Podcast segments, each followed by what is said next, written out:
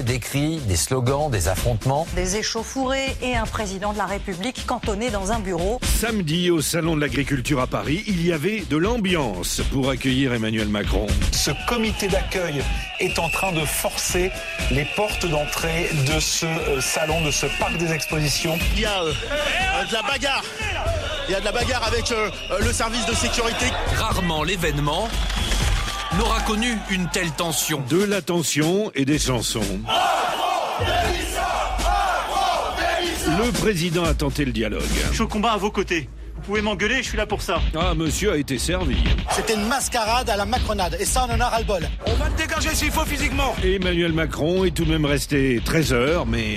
Le président aura vécu sa visite du salon la plus chaotique depuis qu'il est au pouvoir. C'est la guerre, Napoléon. On ne peut pas toujours gagner. Le lendemain, dimanche, c'était une toute autre histoire, une toute autre image.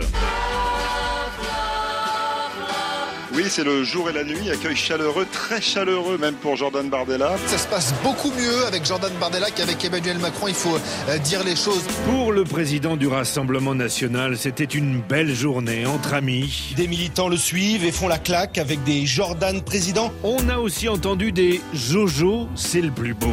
Je t'aime d'amour. On se bousculait pour faire un selfie avec le jeune Jordan. Moi, en tant qu'agriculteur, je suis très content de le voir là. Il a l'air d'être très proche des gens très à l'aise avec les gens et la discussion facile.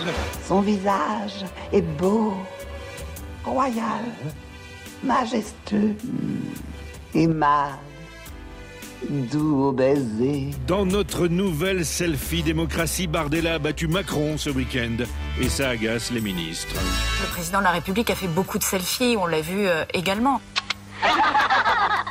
clic, clac, clic, clac, clic, clac. Merci, Kodak. À la ferme, il est 6h16. Il ne faut jamais prendre les gens pour des cons, mais il ne faut pas oublier qu'ils le sont.